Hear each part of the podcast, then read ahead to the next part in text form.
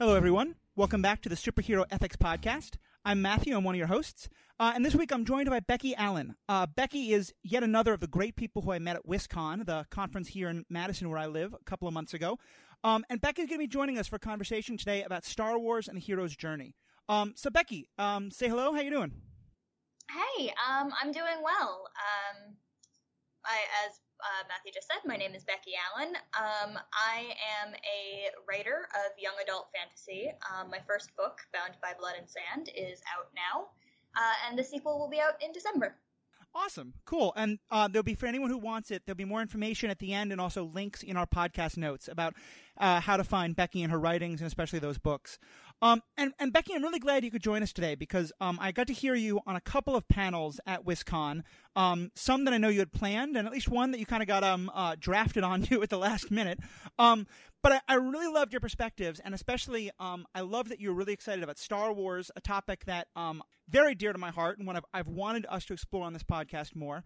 Um, and also, I know you had a lot of thoughts about the hero's journey and the, the, the especially the problems with that that uh, motif that we often use for discussing Star Wars. So uh, I'm really excited we can dive into that today. And let's just start right there. Um, and first of all, I should just say for anyone who uh, hasn't seen all of them yet, we will probably have spoilers for every Star Wars movie ever made, most of the TV shows. Um, pr- pretty much anything we're going to talk about, we will probably have spoilers for, so you've been warned. Um, so let's just start, though, to give this some background. Um, for anyone who hasn't uh, read up on it or seen the Joseph Campbell uh, uh, thing with Bill Moyers or the like, what what is the hero's journey? What do we mean when we talk about that?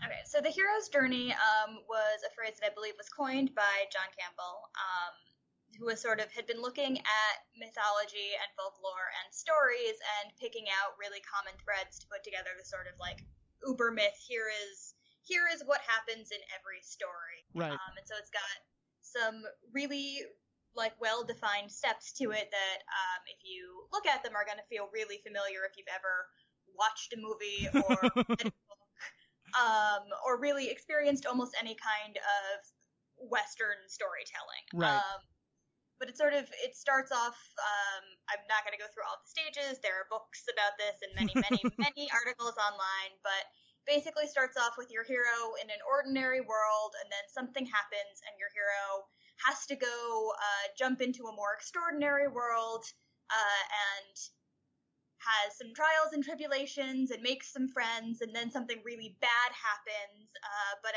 after that bad thing happens, the hero sort of figures out how to do better and jumps into the climax, and then there's a climax of the story, and then at the end, the hero is victorious. Right.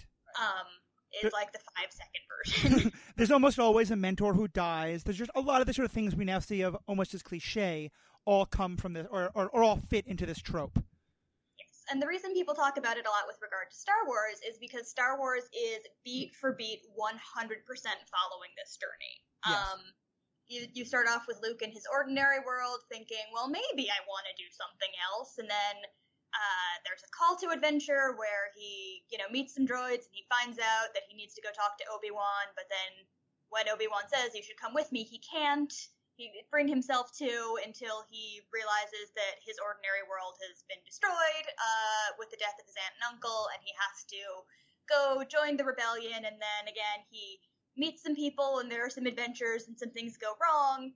Uh, but right at that moment, in the middle of triumph, when they're about to escape, Obi Wan gets killed, which is where you know he bottoms out. The ordeal is in uh, hero's journey terms, right? And it looks like everything is terrible uh, but it turns out they did get the plans they needed, and they are able to uh, start, you know, the climax. And then Luke has a moment of synthesis near the end where he realizes he can take Obi Wan's teachings and uh, turn off the targeting system and just use the Force to to uh, reach out. And I'm he forgot the entire English language there. No problem. he can use the he can use the Force to successfully uh, target the Death Star and blow it up, and he wins. And at the end, he is a hero, and things are looking pretty good. Right. Um, so that's that is it hits every single hero's journey beat very exactly,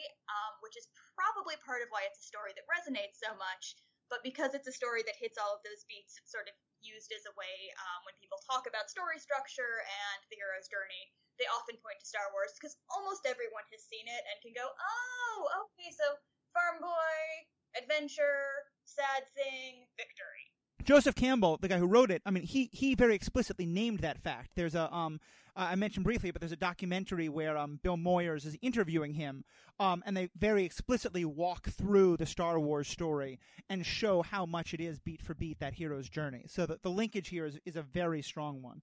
Um, and and so I what what I, I think it's just sort of now kind of taken for granted, like that that is the the way we are, Star Wars is the hero's journey. The hero's journey is Star Wars, and and generally these are seen as as you know okay that th- this is a good storytelling trope. Um, what why what's problematic about this? Where where do we see some some issues around this being such a dominant um kind of a story idea, and and especially in Star Wars itself? Um. Okay. So I'm actually I'm going to take it to the real world a little bit and sort of why I was please do about when you emailed me. Yeah. Um. So basically what happened was like the day after the election um I took a mental health day from work, and so did my best friend, and I suspect so did many, many people. Um, and she and I were sort of sitting together crying, and I kept, I told her, like, I was feeling like what I really wanted was for Superman to show up and save the day and say, not only am I, can I, you know, beat up the bad guy if need be, but I also am a reporter, and here's the list of all of the illegal things he's done, and it's proved, and this is, you know, the election is canceled and the day is saved. Right. Um, because that that was what I desperately wanted, and I re and it was oddly specific to I want a Superman like a character like Superman or a character like Captain America or someone who is a hero who is going to swoop in and save the day. Um, because that's a really powerful story, and it's sort of the story that we see reflected everywhere is the story of something has gone bad and a hero figures it out and comes to the forefront and saves the world.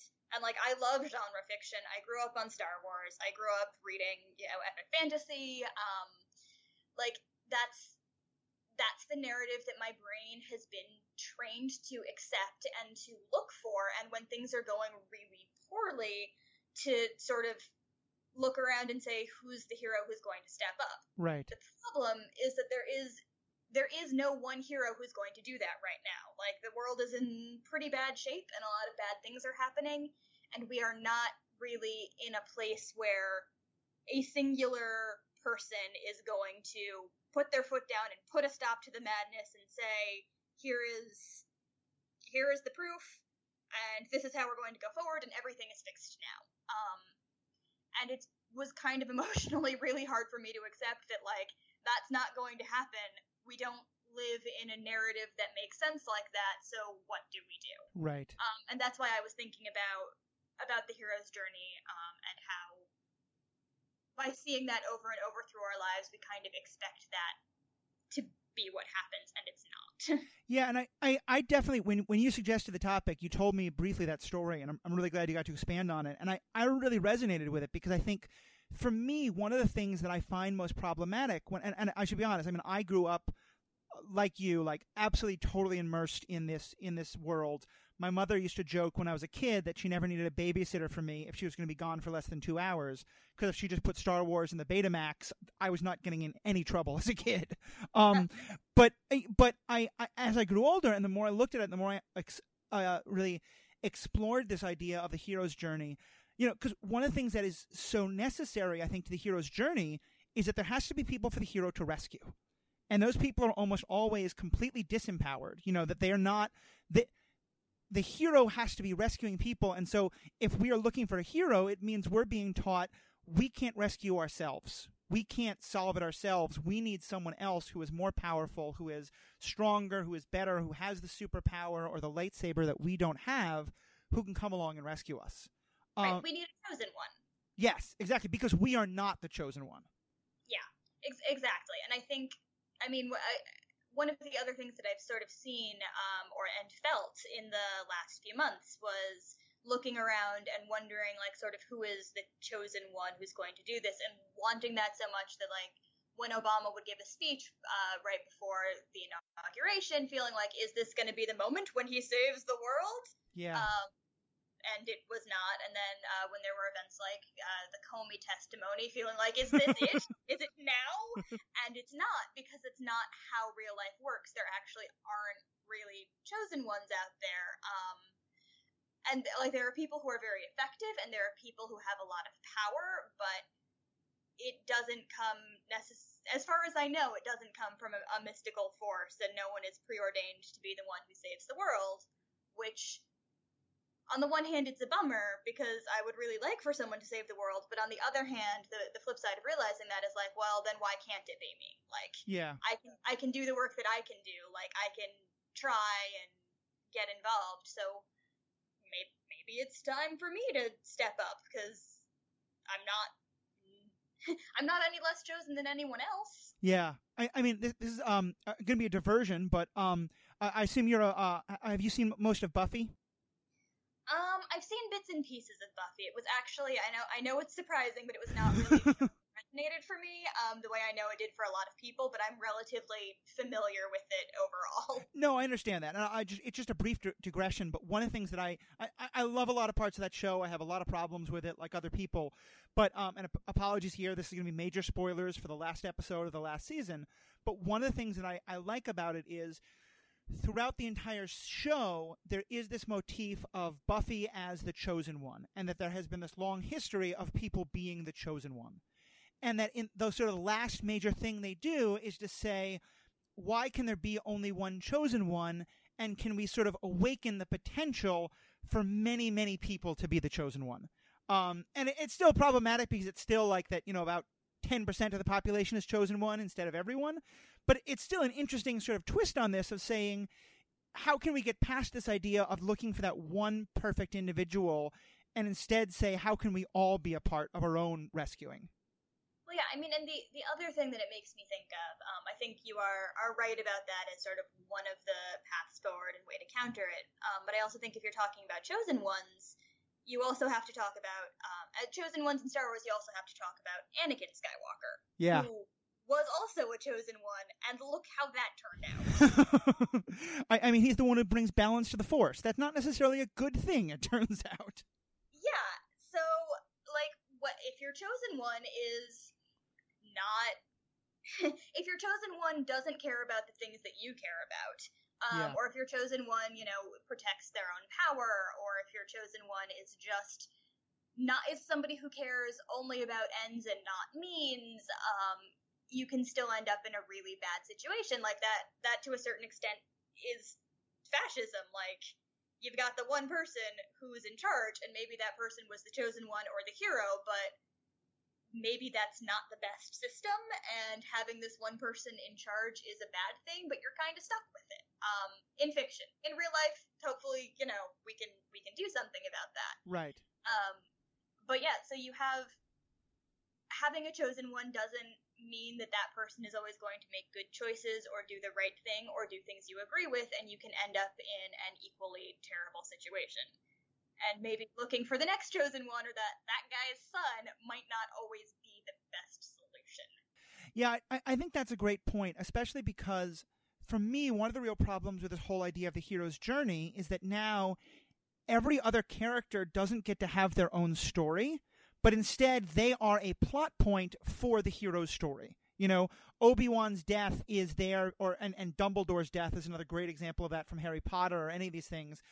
Those things happen to advance the hero's journey. You know, Han Solo, um, one of my personal favorite characters in the in, in the series. Um, uh, although I really hope we don't get his prequel movie, but that's that's another story entirely. Um, but you know, his in a lot of ways in that first movie, he he is the character who has one of the largest like moral arcs. But his moral arc isn't the focus of the story. It's the the thing that like you know the hero has inspired him, and so now he gets to have his moment in the sun for the purpose of helping the hero to do the thing the hero needs to do. Um, is that something you take away from the hero's journey as well, like this problematic way that the Yeah. other characters get treated? Well, I think, I mean, for that, I think it actually also gets a little bit into um, issues of representation. Like when we talk about the hero's journey, you picture Luke Skywalker. Yep. Luke Skywalker is a white presumed straight dude. Although I I don't always make that presumption, but like you can read Luke Skywalker however you want to. Right. Um, but when you think about heroes in this culture, you think about straight white dudes because they're the ones whose story gets told and whose story gets presented as heroic. Right. Um, and so, like for me, Star Wars was incredibly important to me um, growing up. Uh, I don't know if you were at WisCon, not uh, the year before this one. I was actually on a panel about Rey, um, her entire existence. Yes. And while she is also, um, I, I think you, she will probably end up having a very hero's journey esque story arc, which is, you know, we're only a third into, but she seems to be a bit of a chosen one there. Uh huh. Um, her very existence like made me cry, and so I was on this panel crying with four other women who were also crying, and a packed room full of mostly but not entirely women, most of whom were also crying. Um, just because having that story center around a female character so is, is still relatively rare and is so powerful and so important, especially with something like Star Wars, which so many of the people who were in that room grew up on. Right. And I think, I mean, I, I say that with the caveat that I think is really important, which is that Rey feels representative for me. She still does not feel representative for a lot of people. Um, women of color, in particular, do not get, see themselves reflected in that journey very often. Um, significantly less so than white women who, you know, significantly less so than white men. So right. there is still work to do and room to grow there, but like knowing how powerful that was for me, um, Mm-hmm. like I, th- I think that speaks to a weakness of the hero's journey, which at least in this culture, which is still pretty overwhelmingly racist and sexist, is that not that many people get to see themselves as the chosen one. Yeah, I, I think that's a great point. I should say uh, I was not in that panel, but I was in at that WisCon and that panel actually like live tweeting the responses to that panel was a big part of what birthed this podcast. Um, so I, I, I, am very glad that you were a part of that. Um, and I, I've talked, I've used the, um, and I'll, I'll repost it actually in the notes to this. There's a fantastic, um, uh, thing someone, someone, uh, put together like a slideshow with, um, pictures and, and tweets from that, um, panel of how powerful it was and it's something I've used often as an example of like why this representation stuff matters. Because I, I, think one of the, the real problems of the hero's journey is when the only time you can see yourself represented is not as the hero but as the sidekick. As, as the person who has to, you know, the, the ma- all the problems with the magic Negro idea of you only get to be the person who dies so the hero can have their journey, or you get to be the fun sidekick who says some cool lines and, and helps, but still doesn't get to be the hero themselves. Or you get to be the super competent woman who trains the hero but does not herself get to be the hero for some reason. Right. Or the super competent person of color who trains the hero but does not get to be the hero for some reason. Or the queer coded Disney villain. Um, yeah. Uh, where there are not other queer characters. And like I'm thinking of the, the Disney cartoons. Uh huh. Um, so many of the villains in them are queer coded and you don't have other queer characters or queer coded characters. And so that's a place where um, I, this is from from reading and from following a lot of people who've said it more so than from myself, but a lot of people who identify with Ursula, for example. Oh yeah, she is amazing, and there's no one else like her in Disney movies anywhere. Yeah. I, I, think that's a great point, and I know um, I, I, there has been some great writing I've seen about the, the that specifically around queer issues, uh, especially in Disney. For myself, most recently, um, the, the, one that I'm really aware of and really sensitive to is the way that we have now made mental illness the reason for villains, uh, especially in comic book stuff. Um, you know, PTSD or other kind of mental illnesses now become the justification for evil um, in ways that are also really problematic.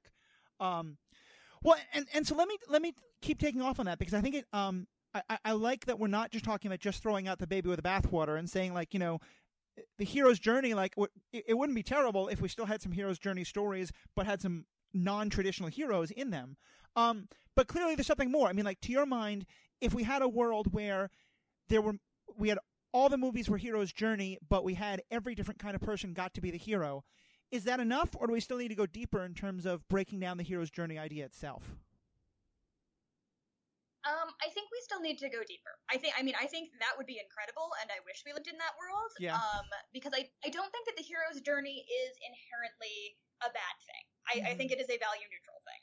Um, I think only having straight, white, cis, um, allosexual men Yep. as the hero, that's a bad thing. Yeah. Um, but having like the hero's journey works as a story because it brings together like structural elements that make for a really powerful journey.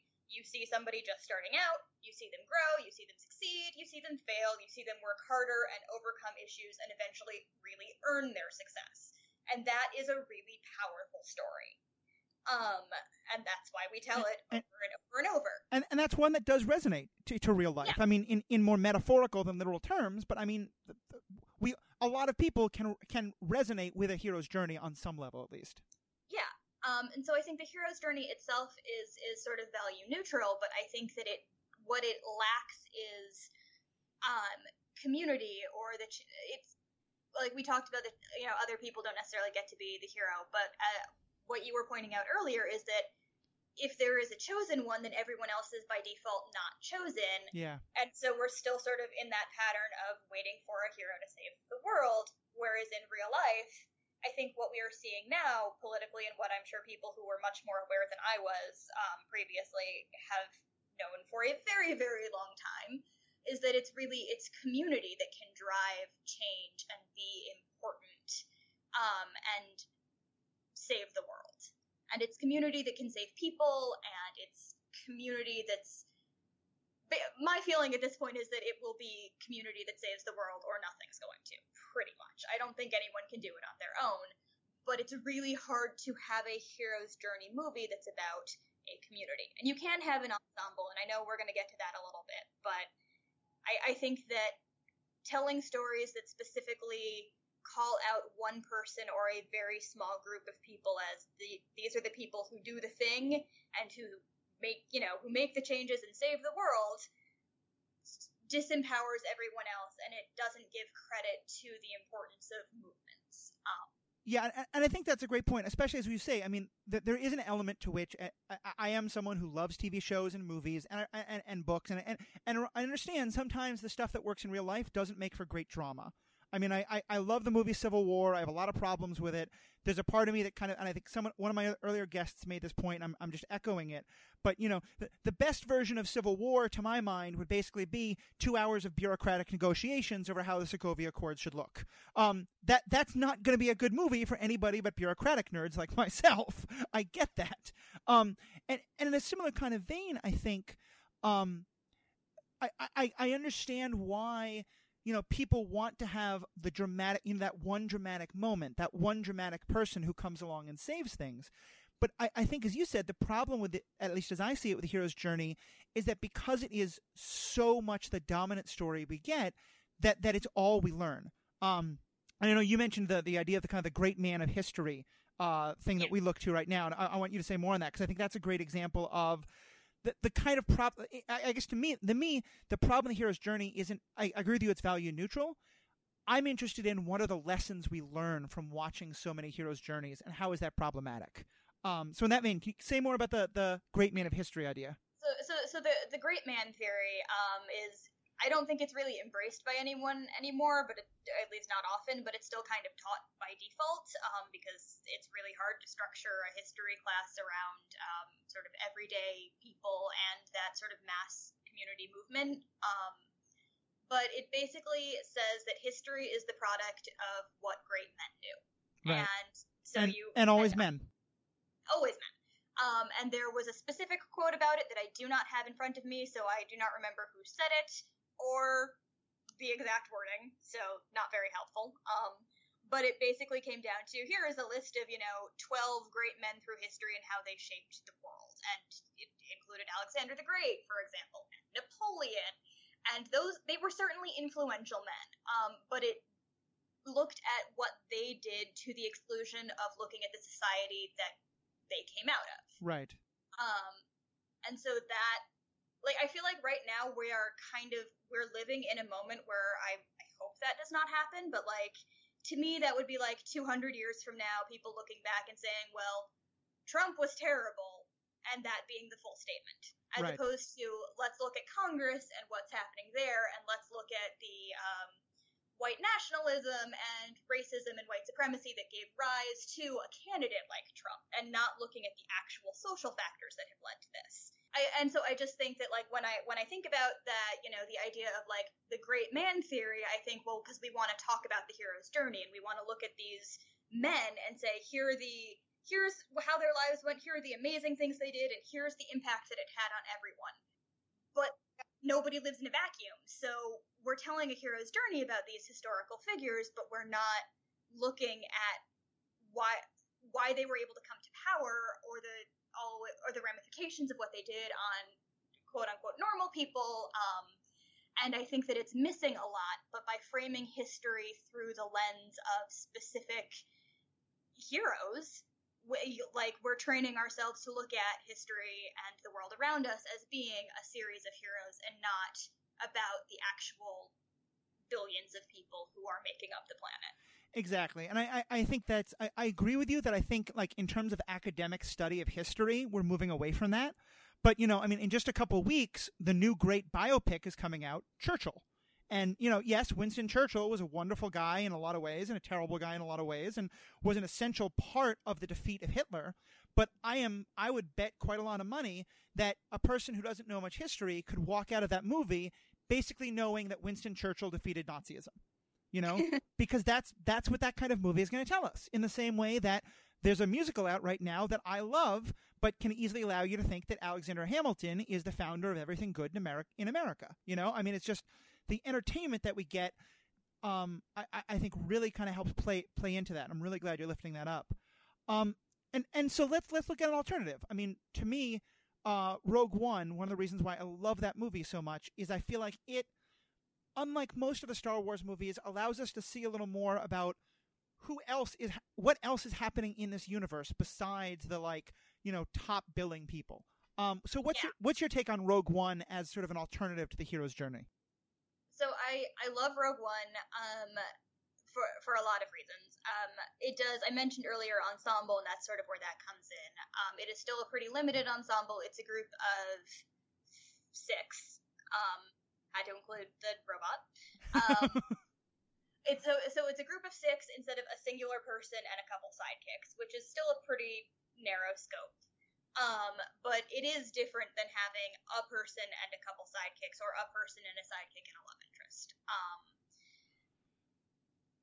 so so I, I appreciate the expansion. I appreciate that um, I, that it was more representative or more inclusive than any previous, or the except for maybe the Force Awakens than previous Star Wars movies, and it's still um, it's still not perfect. And I think one thing that I do it's it's a little bit of a tangent, um, but that it, it's probably worth noting that it's really hard to take an existing IP that centers around white people and then say, oh, we need to expand that, but we still have to deal with this core. So how do you decenter what's at the core? And I know a lot of people were kind of uncomfortable with Rogue One because spoiler, they all die at the end. Yeah, So you know, a a number of people of color specifically dying in service to Luke's heroism down the line. yeah. Uh, I, I mean, one thing I, I love about the show, about the movie, is that it does talk about like those people who don't get the, you know, history isn't going to remember what the people of Rogue One do. They're going to remember what Luke does with the plans.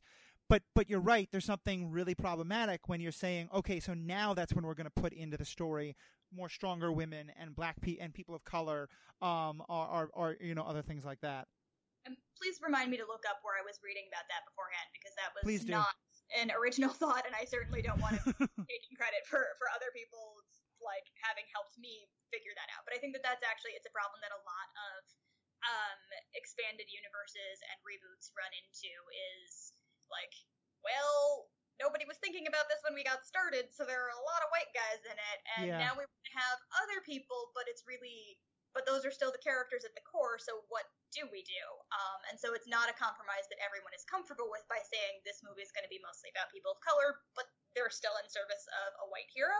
Mm-hmm. Um, and I totally understand that, which is why I wanted to to note it. But I think that it is also important that there are now two Star Wars movies with lead characters who are not white. Yeah. Um, and and and also two very strong non-male characters yeah. as leads in Uh, these movies. And yeah, that was Rey. Like Rey hit my my id perfectly and was everything that I have wanted since I saw Star Wars when I was five. Like, Mhm.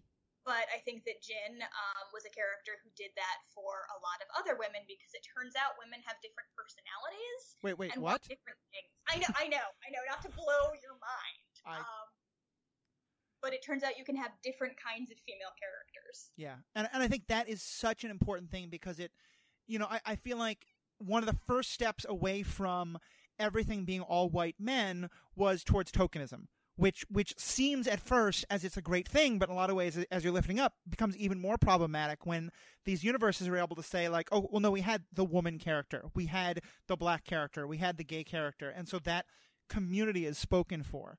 Um, one of the other things that um, and I've talked about this And before. with, with token characters, not to interrupt you, but with the, I mean, the inherent issue with tokenism is that it's not a story about those characters. They are in service to the protagonist. And so Absolutely. a token black character is not necessarily going to be a step forward just because there is a black character.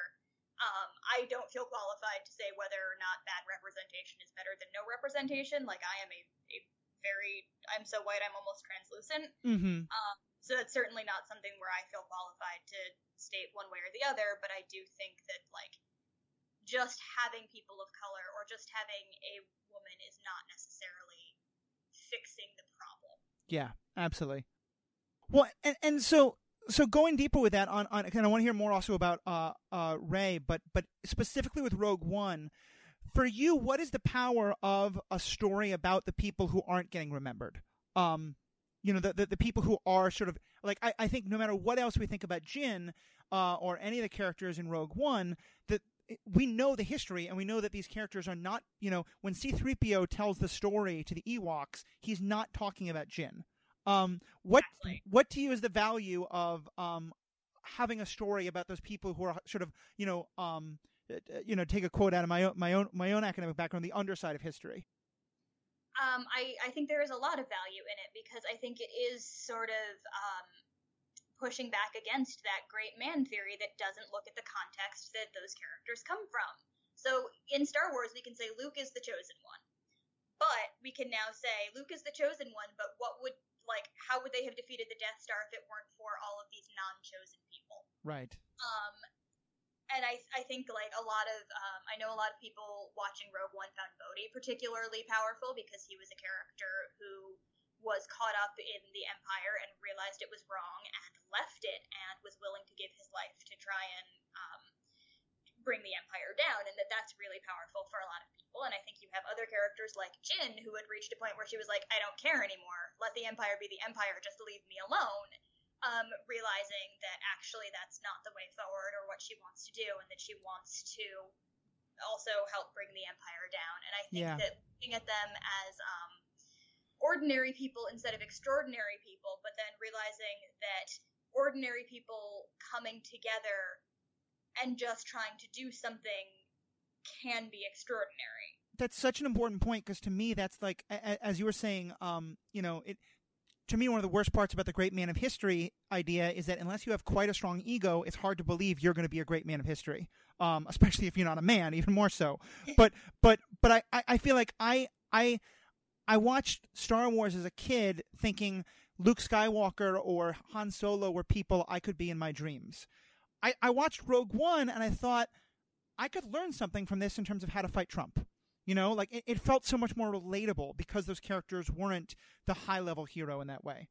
Um, have um, in, in particular, I think for me, one of the ones that most guides me in that, and, and one of the scenes I think from Rogue One that really struck me is very early in the movie. Again, spoilers. Um, when Cassian kills someone. You know, here's someone presented as kind of the Han Solo type character. He's sort of supposed to be a hero. This isn't him shooting a bounty hunter. He just flat out kills someone who is his ally because it's going to slow him down. Um, I I love that scene because it, it I mean it is so ethically problematic, but but it also kind of to me it, it really highlights the idea of these are the good guys and they're not perfect. They're not doing everything perfectly. This isn't a world of like a clear moral black and white. Um, I hate those terms, but a, a, a clearly defined sort of moral binary. Yeah. Um. I. Sorry, I should have had a question there. I. I. I definitely agree that that is a, a complex and interesting ethical question that the movie raises. Like, I still, and it's in large part, I'm sure, because I grew up on Star Wars and the hero's journey. I still prefer my heroes straight up heroic. Mm, that's um, fair. So it, it, certainly wasn't like an oh I don't like this character anymore moment, but that's it's not necessarily something I would have done, but I do think it's something that the movie needed yeah. um, to present that these are characters who are complicated and trying to do the right thing and not always succeeding in that and not always succeeding in or maybe they get the you know the right like the right ends but the question of the means and what basically by saying it is a lot more complicated than just good versus evil and good people can only do good things. Um, and i think that the movie needed that. So I, I certainly don't disagree with that as a storytelling choice and i like cassian a lot as a character. Um, but that's the sort of thing where I'm always like, "But good guys don't kill people. You're not supposed to kill. That's bad." No, and and I hear that, and I I think this is a a, a good tension, and I, I'm wondering, yeah, and this is something I hadn't thought of before, but I'm just kind of spitballing as we talk. Is there an element? To, I, I think part of is there an element to which, in the hero's journey, the hero somewhat has to be on a pedestal, and like yes, he he has to have some sort of epic flaw, but but it does seem I guess I guess because what I'm saying is for me part of what I liked about that scene is that uh, in the hero's journey, it so often seems like the hero still has a level of perfection um, that that I that I that that we couldn't reach. Does that make sense, or is that still like not quite? Fit? Um, I think I think so. So I think what you end up having is you have categories then like hero and anti-hero. Yeah. Um, and a hero is never going to kill someone, but an anti-hero can. Right. But your anti-hero is still going to have you sort of have a line that they don't cross, which for superhero media is like often the Batman, I don't kill people. Like I will throw them down the stairs and hope for the best. um well, I guess Batman does less of that. You see that on Daredevil, you see that on Arrow, like don't kill is definitely in quotation marks there. Um and then you sort of have I think a lot of storytellers have like, well, I have to go darker, so I guess they will kill, but what's the line? Um and so you sort of have that line of what is and isn't acceptable ethical behavior for a hero or for an anti-hero specifically being redrawn. Right. But I feel like there is pretty much always a line and so if your chosen one is an anti-hero type or if your protagonist is an anti-hero type, it's really more a question of where does the line of what is and isn't acceptable behavior for them get drawn as opposed to they can do bad things. Right. No, I, I think that's a really good good way of looking at it. Um, and kind of take. And I do think oh, Cassian falls into that as well. Into he, I, I don't think he's exactly an anti-hero. Um, partially because it's not his story. Mm-hmm. He is a huge part of it, but it is a shared story. And if you have to pick a singular protagonist from it, it's probably Jyn. Right. Um, but I, I do think that his well, I I can kill someone, but only in service to trying to save myself so that I can deliver this information, et cetera, et cetera, would be different than if he had just randomly killed someone. Right. Well, and, and I like what you're saying there about how it, it it's it's his story is not in service to her story. That that they're his story is its own thing, and, and so I guess kind of tying it back to where we, we were at the beginning. So to you, does Rogue One reflect more of that kind of community storytelling that we were talking about as like an alternative to the individualism of the hero's journey? Yes, but I do think Cassian's story is in service to Jyn's story. Oh, I'm sorry. Okay, I misheard that. So say more about I, that. I think, I think it is less so than if Jyn had been a chosen one style of protagonist, but I think he they have a really interesting exchange. Um, I haven't seen the movie in a few months, so I can't remember it exactly, but where um, he basically he's saying, you know, I've lost things too. I've been in this since I was ten, like, and it's a it's a, a wake up moment for her about like she's been sort of ignoring the ramifications of the empire on mm. everyone and just trying to survive, which is an understandable thing. But that's sort of a moment where she goes, "Oh, I need to pay attention because of people like Cassian when he was a kid." Right. Um, and so I think that because of that moment specifically, that puts his story more in service to hers. Um, mm-hmm. and I because there's also there's not really a reverse moment of that. Yeah. Um, so so that's why I think that just from a pure storytelling perspective. Um, but that was not really the point, and I don't remember what the actual question was. Well, well, no, actually, I, I'm really glad he made that point because I think that's a really important one because as we think about like what what what are other models of storytelling we can see, I mean, I I, I do think that like you know people get inspired by hearing about other people's stories. Like that is a thing that happens, and it's a you know I I don't necessarily see that as a bad storytelling idea, but but I think what you said about like the the need for there to be, I, I or you didn't say this, but I think it was kind of implied. Like, what what is the alternative to one person's dramatic moment is only in service to someone else's? Is it a story where they both get to have dramatic moments that are sort of educating each other? Like what? Because I do think, I mean, like, you know, in my own life, people have told me things from their own lives that have inspired me, and, and I hope I've done the same to them. Like that, that is a thing that happens. How, how do we have that happen in stories like Star Wars without it being the other characters are only in service to the main character? I don't know that I have an answer for that. Um, you can't fix storytelling for us. yeah, well, because I mean that's the thing is when with storytelling you you want it to be clear and logical and have a progression, which again is why the hero's journey is so powerful. Right. Um, and so it's much easier to say Jyn starts off not caring and then she is awoken and it's again a very hero's journey thing to have that awakening moment but like she's awoken to the fact that that's not sustainable um, she sees the ramifications of what the Empire is doing. She realizes that it's going to get worse, and so she decides that she is going to step in and try and stop it. And so she has, I think, a, a fairly typical hero's journey, but she's not the sole focus of the movie. Um, mm.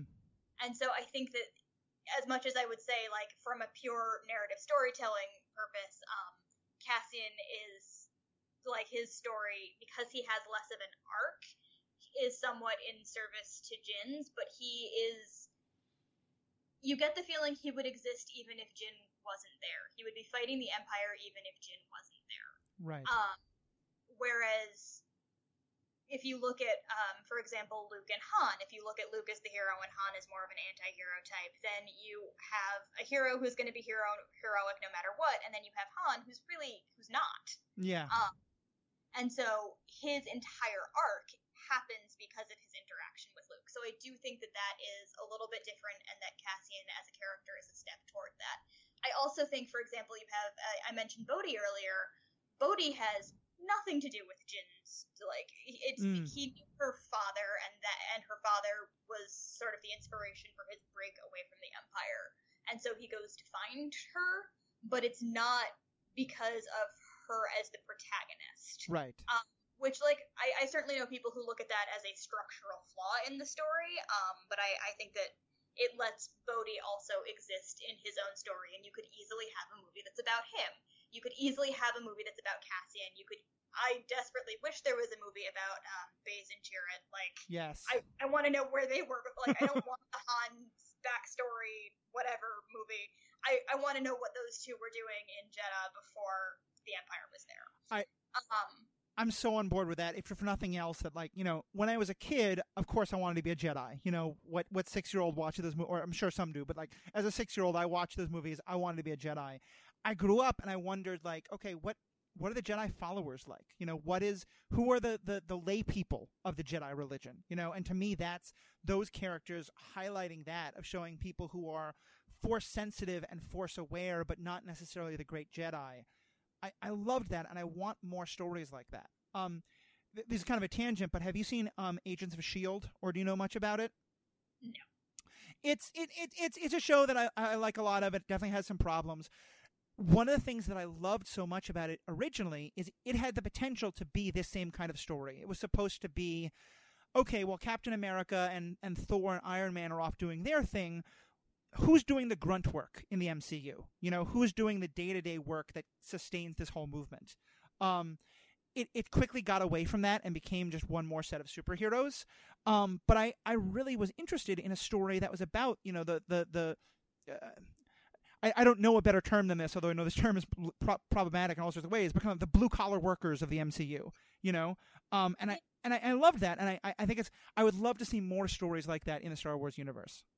Um, I actually I think uh, Spider-Man: Homecoming also played with that idea a, li- yes. a little bit and fairly effectively, um, with the idea that Peter, because he thinks what he wants is to go be a superhero, and what he realizes at the end is he wants to be the friendly neighborhood Spider-Man. Yeah. Um, and like I, I live in New York, and it was in New York that was very recognizable to me. But one of the things that really got me was um, when the deli is blown up, and he saves the guy who runs the deli, and he saves the cat. Yes. Um, saving saving the cat is also a very specific heroic trope, but like the whole theater in in New York burst into applause because we all have bodegas and they all have cats, and we would all feel very much like that's our guy if he saves the cat. I, I, I grew up I grew up in New York City. I used to live there, and I have never missed New York more than watching that scene. Um, because I, I I still remember like the exact sandwich the guy at my local bodega would make for me every day. You know, and so yeah, that scene had so much resonance in that way. So so so the idea that Peter just to, to bring it back because I got off on a an I New York tangent, which I always get off on. Um, but like the idea that Peter is very much of this particular neighborhood and he's still part of it. And so when he's a superhero, he is doing he like the the villains he's going after are not necessarily Hydra, but it's the the weapons dealer in his neighborhood, right? Uh, who is using alien technology, but you know, superhero movie. Um, but I think that was a similar sort of attempt at looking at, at the world that a hero belongs to, but it is still 100% hero's journey. To be sure, to be sure, yeah. I think there's uh, yeah. The, with the hero's journey stuff, we're kind of touching on two different things. One of which is like the idea of it being the individual versus the community, and also the idea of it being like the one great man in history versus like the hero of a neighborhood. You know, and I think those are, are two threads of this conversation that are mixed, but are but are kind of separate. Yeah, well, I mean, and I think that maybe the the neighborhood thing is like, you know, who whose hero are you being? Like, maybe it's a pure hero's journey and you never leave your block, but you're that block's hero. I, well, I think one of the things that's really interesting about um, the MCU as a whole is that you have the, the giant scale of like Thor is a god from another dimension, right. and then you have the here's Luke Cage in Harlem, mm-hmm. and it's uh, like it's a Harlem that I recognize. Um, it's certainly like and like the di- the difference there between and it's still it's a still a superhero story um and it's still very much a hero's journey but the scale doesn't I guess what this comes down to is that scale doesn't mean it's not a hero's journey. It means it's a hero in a at a in a smaller cross section of the population.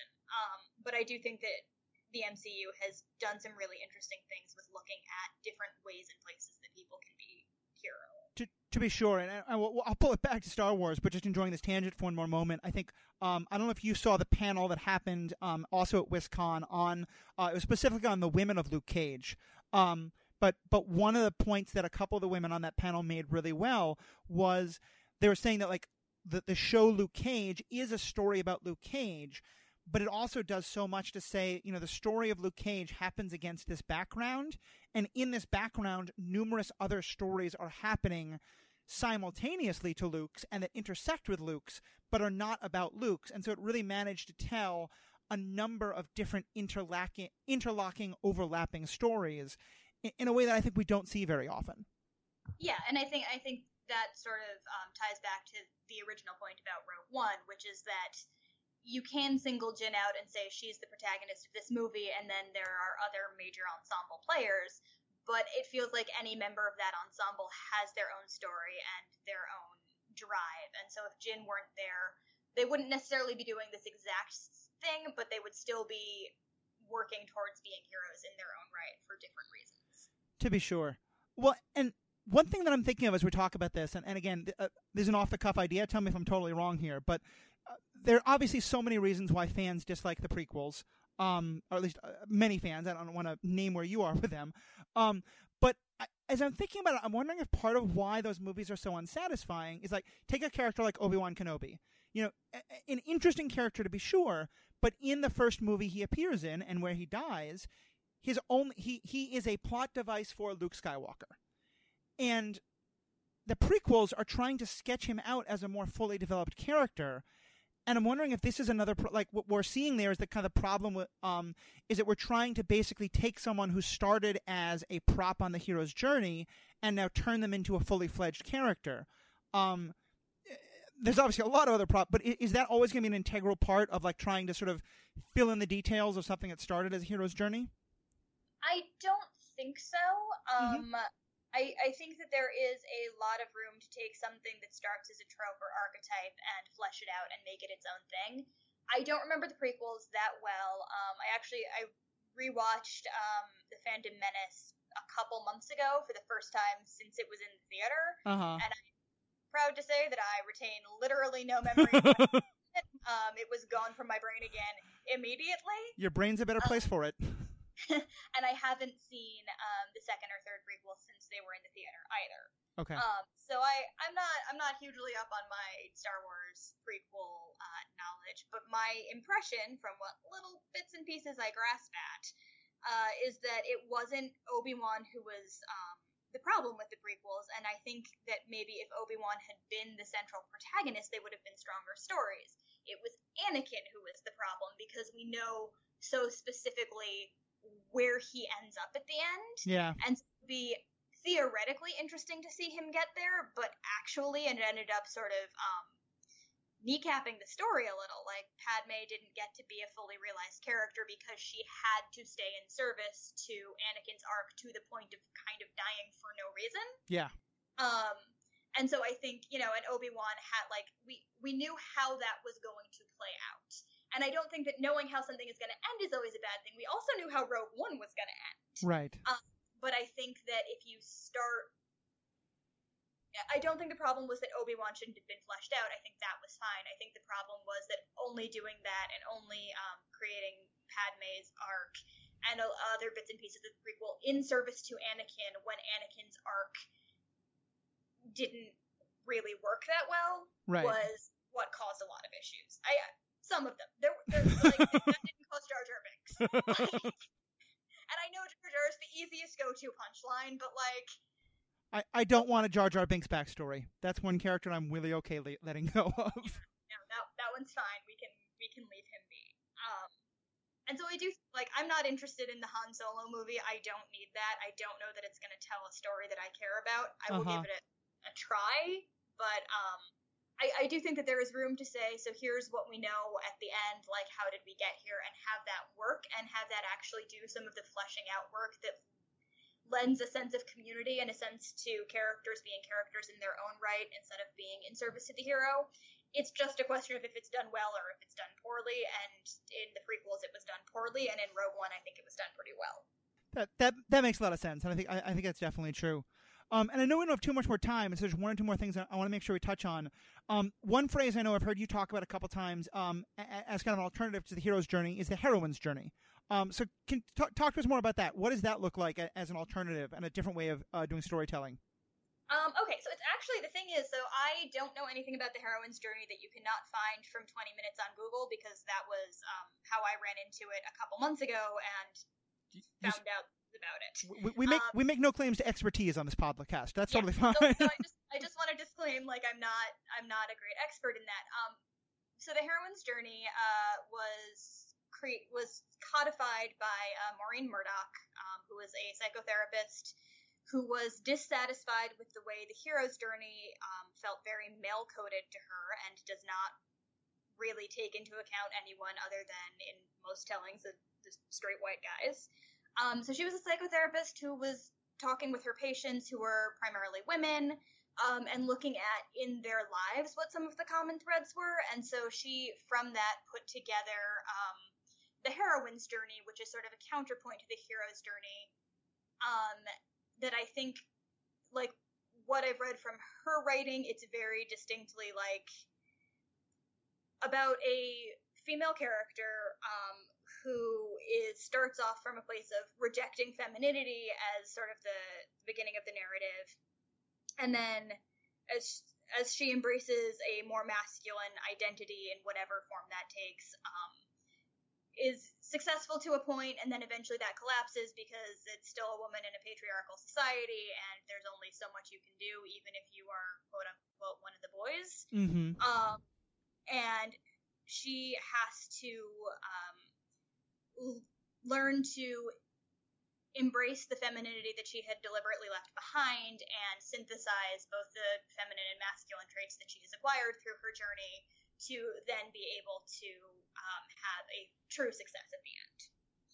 Um, so I, I I think it's interesting to bring that up as counterpoint to the hero's journey because it is so specifically female. Um, but I think that those motifs actually don't need to be female. I think it's very much about um, marginalization and growing up with a set of values for yourself or expectations placed on you that are not part of what the dominant culture is Mm. and having to go through a journey of figuring out how to exist um, in the world as a woman or as a person of color or what what have you um, and about sort of figuring out how to be at peace with that in a society that's still super sexist and super racist um, and so it's more of an internal journey and it's about a value system as opposed to an external journey about stuff happening Right. So it seems like it's not about like being a hero to anyone else even as much as it is just about one's own journey. Um, is that an accurate kind of statement? um, I, I'm probably newer to this even than you are. Kind of I, th- I think because it's about the internal journey that is true but it can still be applied to an external journey and Sure. most stories have both. So you have the external hero's journey where the character has exciting things happen and then they go wrong and then they figure it out and they blow stuff up and then it's the end. But they also hopefully have a character arc where they are learning and growing and making sense of the world. If a story is done well those things come together um, right before the climax and it's a character realizing like oh because i now understand x and y about myself or i understand x and y about the world that tells me how i can succeed in the adventure plot line and then they can go blow up the death star or whatever Right. um, Is there an example you can think of that's, that's sort of a good good um, illustration of, of what you're talking about? Um, so when I was reading through this, um, it's not. I think a lot of stories sort of do it inadvertently, maybe, or may, maybe it's intentional, but it's not nearly as well known a thing, so I doubt it. Um, but the first thing that actually sprang to mind for me was the movie Labyrinth, which is Mm. actually not one of my favorites. I kind of nothing it, um, but I know I have a lot of friends who it really resonated for. Um, but which struck me very much as that sort of story because it starts off being about a girl in her mid teens who um, has been told she has to take care of her infant uh, stepbrother or half brother. Um, and he literally he's playing with a toy that's hers and she wants it back and that's such a clear I don't want to be a mother, I want to be a kid. I reject femininity and Right. want something else instead. Um, and then the brother gets kidnapped by David Bowie, the Goblin King, and she has to go through this journey where she makes friends and has, you know, high and low points and learns to to depend on people. And she has there's some sexuality mixed in with it as she's sort of coming of age and feels the ways about David Bowie that everyone kind of feels about David Bowie. Yep. Um, and then at the end, she's able to um, wrap her head around that and come to terms with it and defeat David Bowie and get her brother back and learn that she loves her brother and she's ready to give him her toys and she can go on and be a caretaker now, which is. As I said, I kind of nothing it, so that may not be the most fair reading of it. Um, Mhm. but to me, that's sort of what it struck me as. She starts off rejecting what is a very feminine coded activity of caretaking, she goes through this journey of growing up and then at the end she is ready to move on from being a child and embrace that caretaker role um, so that that struck me as sort of the heroine's journey um, but i think it really I, I think that it's it's a character arc more than a story arc so i think you Yeah. need, you need both of those pieces to have an effective interesting story Well, and I, I think that makes a lot of sense. And I'll say I'm definitely uh, um, someone who absolutely adored Labyrinth um, ever since I was 10 years old and didn't really understand why I so loved watching David Bowie. Um, but um, for like i said every, Yeah. everyone goes through that right? They Labyrinth, they're like i feel something here I mean, there's a lot of people who watch Sarah reject him at the end of the movie and think, "What in the world are you doing?" um, but but moving on from that, and, and some problematic parts to that to be sure. But like I, I, I think that's a really interesting illustration of it. Um, and, and one of the things that I think it, it gets me thinking about is uh, maybe kind of an unspoken, but but I think essential part of at least my problem with Hero's Journey is, um, you know. What you're talking about is someone who has to wrestle with the fact that they don't quite fit in some way. You know that they are they are a woman or a person of color or someone else who, because their sexuality or whatever it is, like it has to wrestle with rejecting a part of their identity. A hero in a hero's journey almost never has to do that because they almost always start, as we talked about at the beginning, as the straight, white, cis, able bodied male, you know, like so much of those stories seems to resonate around the fact of this is a person who expects the world to be a certain way because they have the privilege to think that the world is the way it should be. And and at least in a lot of heroes' journeys, it seems like a, a central part of that story is them, you know, starting off by saying, I, I think the world should be different. And so, of course, I am some, you know, my thoughts matter. and so I'm going to try and make the world be the way I think it's supposed to be. And, and that that in and of itself isn't a bad thing, but that's an incredibly privileged thing to be able to do. Yeah, I, I think that that actually speaks to it really well. Um, the difference between having you can have character growth, but your story is primarily external and about you changing the world, as opposed to you can have external things happening, but your story is primarily internal and coming to, to peace with who you are. Right. Yeah, I mean, I, I think a lot of like you know some some some of the like most most you know classic examples of like the hero's story, especially the ones that are tied into um you know the rugged individual, which is a trope that we haven't really gone into, but that I have so many problems with.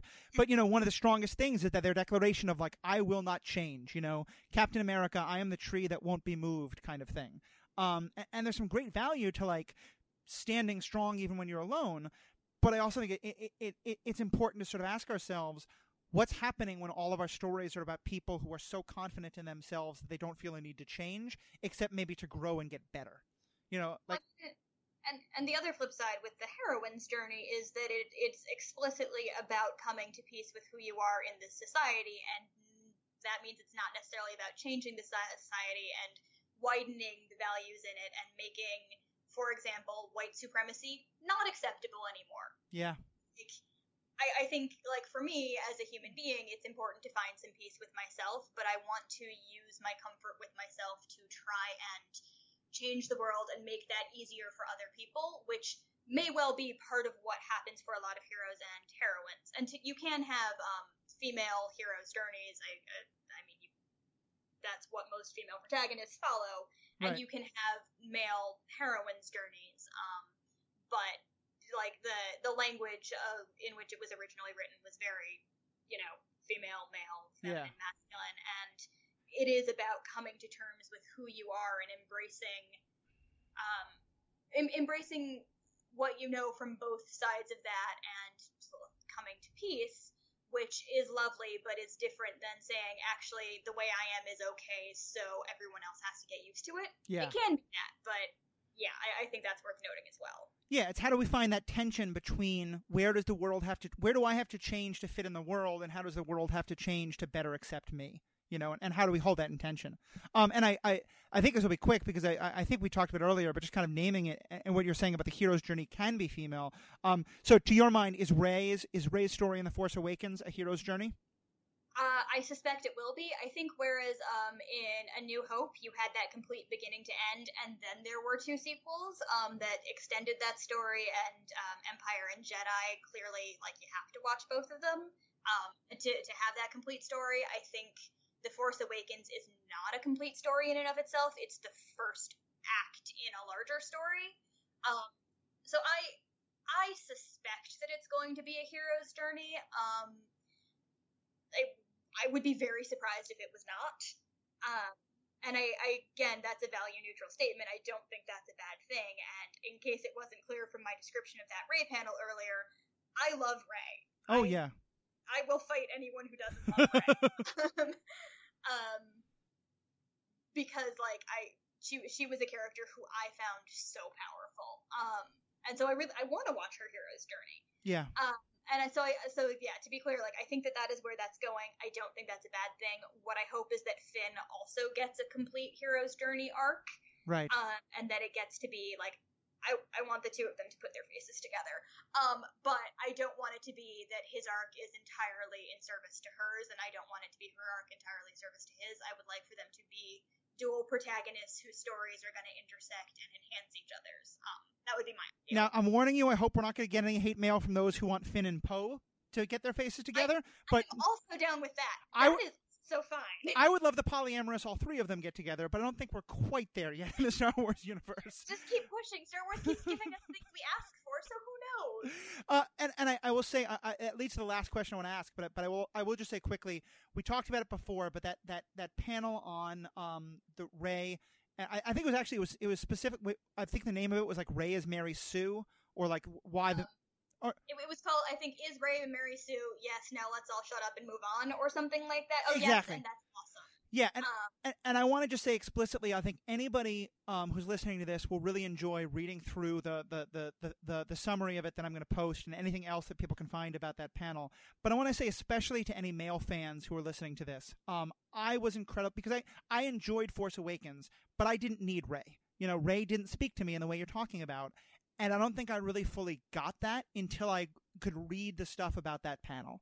Um, and every time now there's something similar. Every time people talk about like the um, young girls going crazy about Wonder Woman or about Ghostbusters or things like that, I always think about that um, that that that panel and that I didn't even get to see, but that I've heard so much about.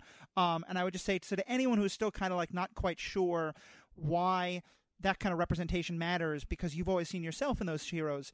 Definitely, definitely read what I'm going to post about um, about that panel because it, it, it to me it got that message across so well. Um, so just wanted to uh, throw that up.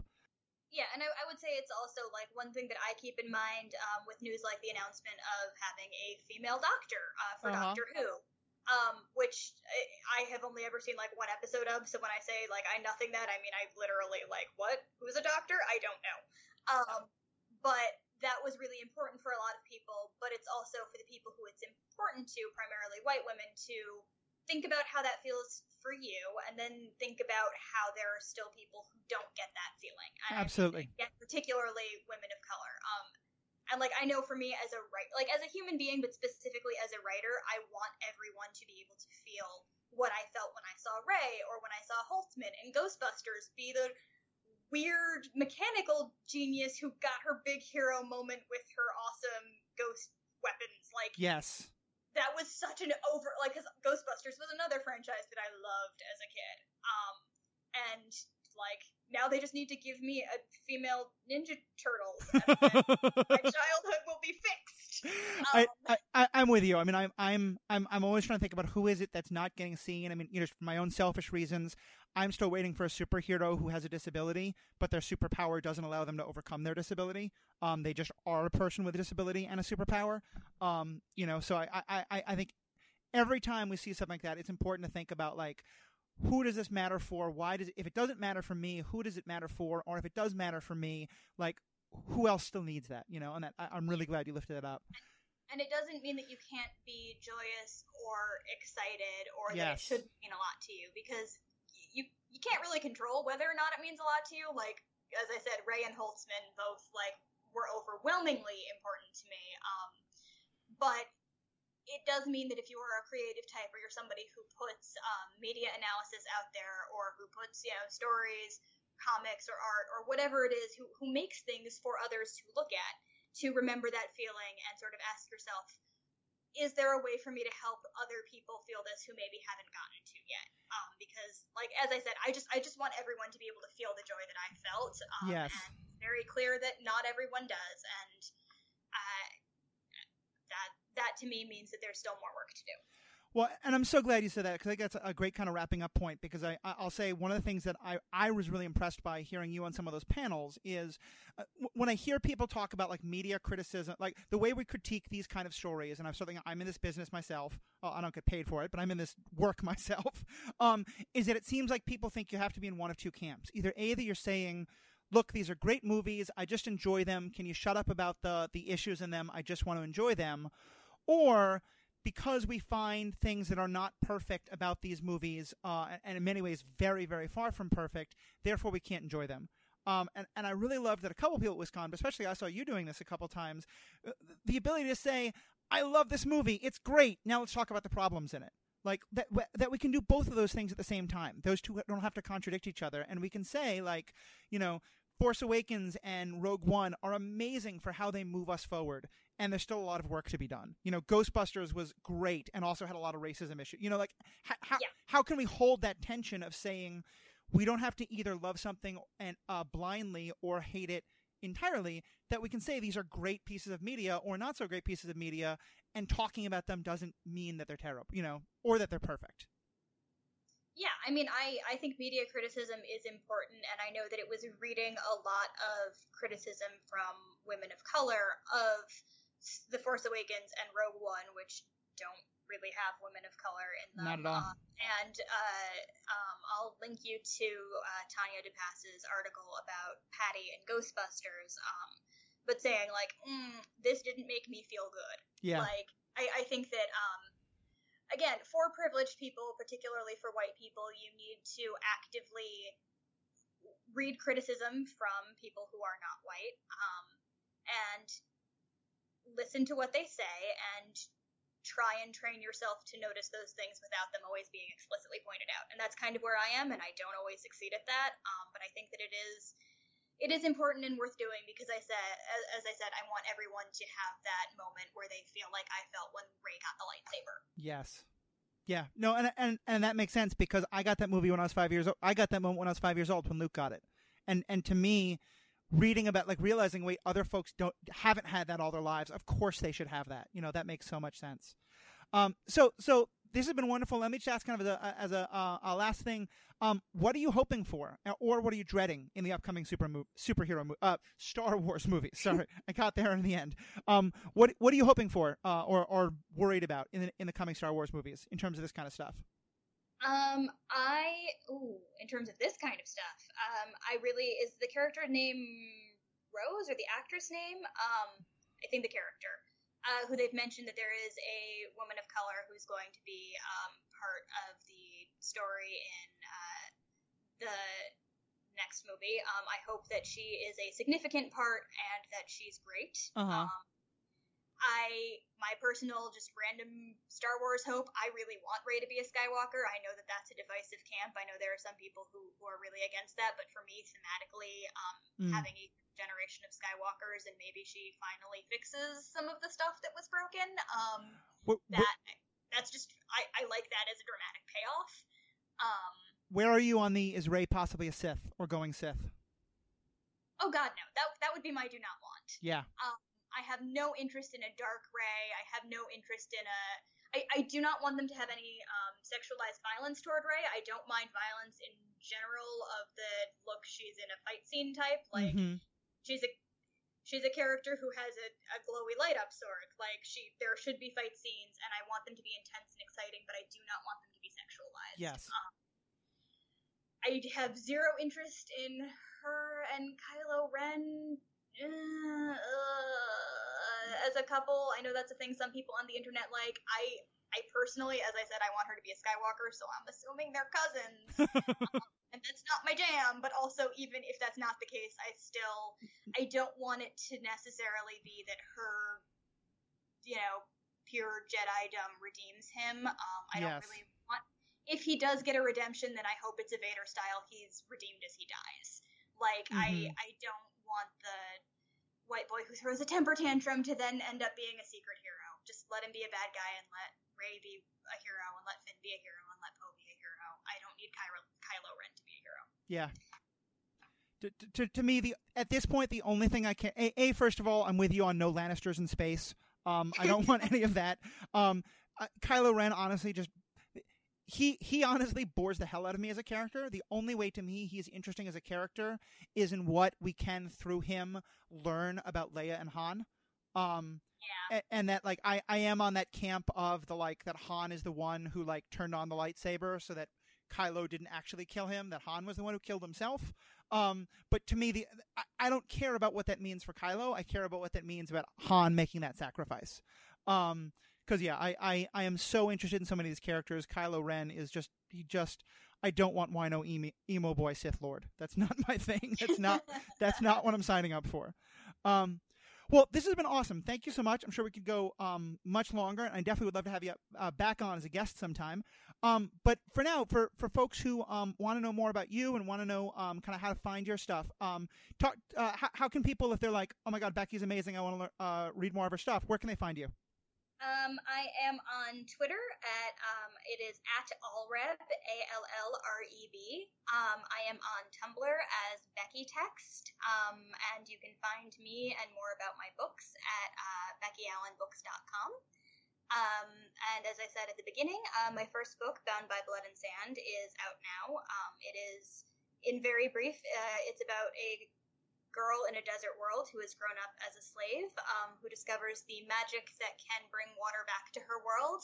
Uh, but because she grew up as a slave, she kind of doesn't want to because she's not interested in saving the people who enslaved her.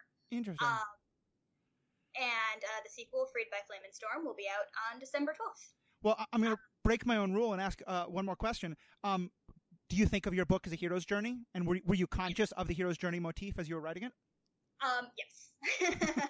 uh, I definitely was um, because I spent a lot of time sort of following, breaking it down into structure, and I think story structure and hero's journey uh, often mimic each other very closely. Um, uh-huh. My protagonist Jae certainly um, she you, you she might be classified as an anti-hero. She is certainly um, she has some darkness in her, and I think uh, she sort of falls on that Cassian end of the scale of she actually. I had a hard time writing her because I had to have her do some things that I personally wouldn't do, and I'm like, no, heroes don't. Ugh! But I also think she was right to do them, so I was kind of, I, it was, it was in that sense a little bit difficult for me to write. Um, but it, it sort of pushed myself, and I, I hope I think if you read the book, you will probably be able to tell the moment that I mean. Um, awesome.